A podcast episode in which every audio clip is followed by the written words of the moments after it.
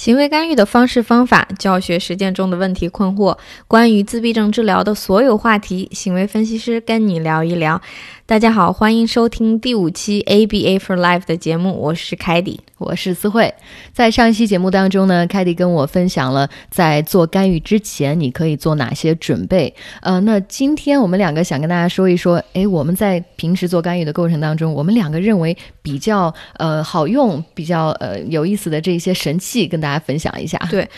其实啦，也称不上一些神器啦，其实就是我们在日常的干预工作中用的一些小部件，对，小玩意儿、小工具。嗯啊，那这个这种工具呢，在嗯干预的时候，不仅仅是一线老师可以用，其实我们家长在日常的干预活动中也是可以用到的。是的，是的。那凯迪，我知道你的治疗师的团队。穿着方面好像和我的团队有点差别，所以你能不能跟大家介绍一下？好，我觉得你穿你说的这个穿着的差别肯定就是一方面，因为他们身上多了一个东西。嗯，那其实呢，我是要求我所有的治疗师在他们上课的时候身上必须有一个一件我们在美国餐厅服务员身上常见的东西。哦，那这个是什么呢？其实这个是服务员。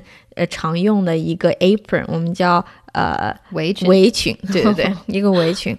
为什么要要围裙呢？难道是怕脏？不是怕脏，因为这个美国服务员这个围裙哈，它呃，比如说服务员结账呀，或者是装一些吸管呀、纸巾这些东西，它这个围裙里有很多大口袋。嗯。所以呢，我觉得我们治疗师在平时上课的时候，其实手上拿的东西也是很多的。嗯，比如说一手拿强化物，一手拿教学资料，嗯，一手又拿这个记录数据表，真的是有时候就是拿不过来。呃，我们只有两两只手，有时候恨不得自己有八只手这样子的。所以有一个大口袋在身上，围在腰间，就是可以把这些东西都放进去。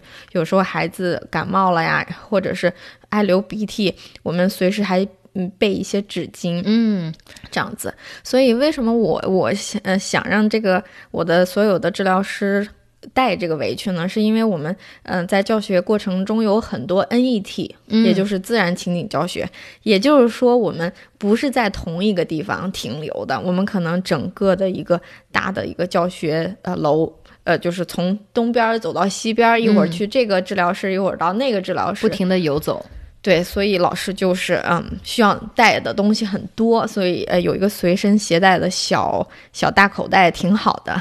然后看起来会不会有点很有趣？就是 每个老师都围这个。对，但是我觉得上课嘛，就是说啊，我们注注重实用性，因为老师真的是有时候就是啊手不够用，还真的有点像哆啦 A 梦的大口袋，里面什么神奇的东西都有。对，所以小朋友有时候也非常喜欢，就说哎，这老师。嗯，身上的这个口袋里可以随时变出来我喜欢的东西，嗯，那也起到了一种匹配的作用了。呃，学生总是觉得一看到有口袋的人，就觉得哎，这里面肯肯定有一个我们喜欢的东西或者什么。哎，确实你说的这个，我我我们自己的诊所没有在用，我们嗯做的方式是孩子用到的这些强化物啊，还有他的教具，我们会用一个小箱子，呃，这治疗师会用手提着，你们呃。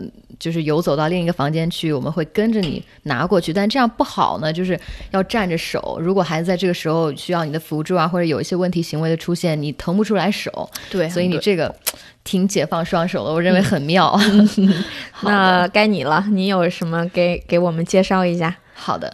我要介绍的这个东西，我认为大家都很熟悉，因为这个有很多人在用。我是特别喜欢，我认为这是我上课必备的一个小物件，这是一个 timer，就是一个计时器。嗯，那在用呃这个 timer 计时器，我用到的时候太多了。嗯，呃，可以练习的项目也太多了。比如说，我们可以练习孩子等待的能力，嗯，延迟满足。嗯，比如说出去玩，呃，出去玩的时候，你的项目是让孩子可以等待十十秒钟。比如说一开始的时候，然后孩子说我想出去玩，说，哎，那你你。等我一下，我要穿个鞋子，然后你就把你自己的计时器开始，然后呢自己穿鞋子。其实你正在就是制造一个小情境去，呃，过这十秒钟，然后十秒钟一过，哦，我穿好了，我们走吧。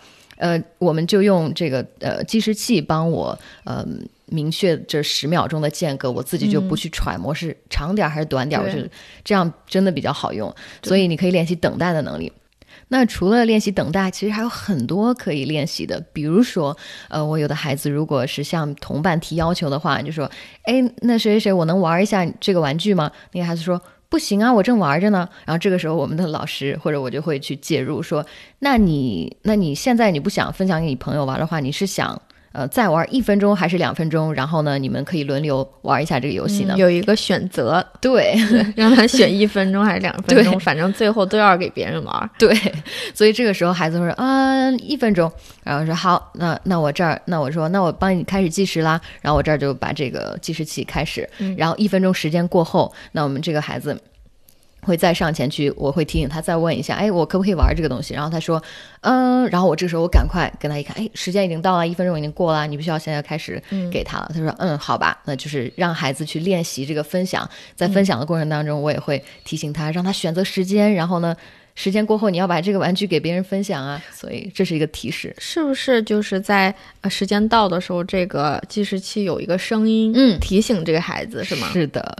当这个声音一过，就是叮铃铃一响，然后我就说：“哎，时间到了，该换游戏，该呃换，就是你把这个游戏该分享了。”所以是个很好的，呃，多出来的提示的工具。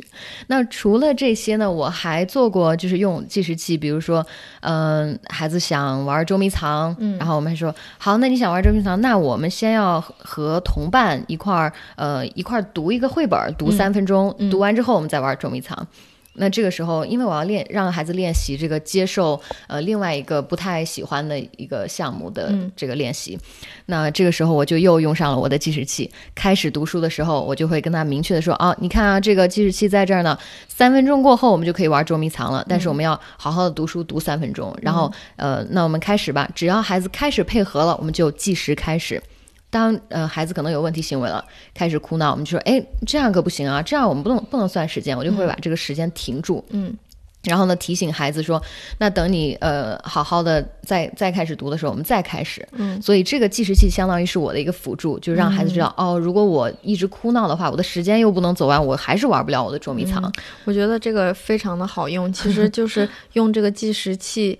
教给孩子一个时间的概念，这个方面也有，就是说，其实我们每个人都是都需要学习时间的概概念，大人也是需要，所以这个计时器，我觉得应该是对小朋友非常一个好的一个辅助。是的，是的，我个人认为呢，这个计时器是比较万能的，我特别喜欢用，因为这个不是我在规定你一定时间，是你，哎，你看我这个计时器告诉你应该做什么了，还是不应该做什么了，所以是我特别喜欢。对。那我刚刚第二个小神器就介绍完了，那凯迪你要不要来说第三个？好，那我就来说一说我们今天。给大家介绍最后一个也是非常常用的，我们英文叫 clicker，那中文应该叫计数器。对，计数器，计数器。其实计数这个东西在我们 ABA 的干预中常用的，我们有很多的计数的一些时刻，比如说我们提要求的时候要计数，然后我们有问题行为的时候要计数。嗯，所以这个计数器也非常好用。我一般把它用作这个提要求，因为我们有时候嗯需要记录这个学生。今天，比如说十五分钟内，他说了在老师的这些操控之下说了多少个要求，嗯，然后呢，我老师不用一个一个记下来，老师可能就会按一下。嗯，再按一下，然后呢，在这个这这堂课结束的时候，把这些数据输入。嗯，凯迪，你说的很对，这个计数器我自己在教这个提要求的时候也用到很多。嗯，呃，尤其是最近我我跟一个指导老师在讨论，就是怎么记这个数据的时候呢，我这个学员就告诉我说，呃，老师我在记这个。呃，提要求的时候我特别难，就是用现在一句话，我太难了，因为他说我都没有办法兼顾，因为我在跟孩子玩的时候，我需要跟他，我需要跟他互动啊，我需要跟他扔球啊，我怎么能，呃，就是他马上提了一个要求之后，我立马就记下来呢。那这个时候我就跟他说，那不妨试一试这个 clicker 计数器，嗯，而且我跟他说，你可以在你的就是手腕上或者脖子上挂两个颜色的计数器，嗯。因为我们不仅仅想，嗯。看到你提了多少个要求，我还想知道你在老师的提示下有多少个要求。那你自主自发性的有多少个要求？就是被辅助的一个目标和那个独立的目标，对它的比例。对，所以我就让他有一个红色的计数器，一个绿色的计数器。那每次孩子有一个被提示下，呃，被老师一提示他做出来这个提要求的一个的呃要求的时候呢，老师就会按一下这个红色的。嗯，那如果是自主的提出来这个要求，呃，老师就会按这个绿色的。嗯，那到最后，就像凯蒂你刚才说的，一个时间段过后。我们会把这个红色计数器上的数字和绿色器上面的数字呢，再记录到我们这个总表上，有一个总结。嗯，那其实呃，除了我们把计数器用在提要求中，我们可以也可以把它记录。用来记录问题行为，嗯，是的，是的。嗯，当孩子的问题行为很多的时候，比如说有时候多于五个，嗯，那老师就像思慧老师刚刚说的时候，老师会手忙脚乱，因为我们不能兼顾，嗯，所以呢，我我我见到的情形就是有时候老师的脖子上会挂四五个这样的计时器，不同的颜色也有不同的标签，比如说这个是踢人的，这个是打人的，这个是大喊大叫的，所以老师就是嗯轻松的，只要按一下。那个问题行为的计数器，然后我们在一堂课的最后把这些数据全都输入到我们的系统里。对，这确实是它一个很明显的优势，就是极大的减少我们记数据的这么一个反应代价，就是一个麻烦。是。那刚刚凯蒂跟我是分享了三个我们两个呃认为比较好用的小神器。那其实我们用的其实特别多，这只是其中的三个而已。嗯，呃，三个比较典型的。对，嗯，呃，那如果大家还特别的感兴趣呢，也可以给我们留言，我们以后可以专门做很长完整的一期，把我们认为比较好用的一些玩意儿全都拿出来。这只是我们拿出来的三个，或者如果你也有一些你觉得比较好用的，也欢迎跟大家分享。是的，是的。好的，那今天的节目就到这儿吧。更多的关于自闭症的信息和内容，欢迎关注我们的微博和微信公众账号。我们的微博是 ABA for Life，我们的微信公众账号是 My Star ABA。好，这期节目我们就到这里了，我们下次再见。嗯，See you next time，bye。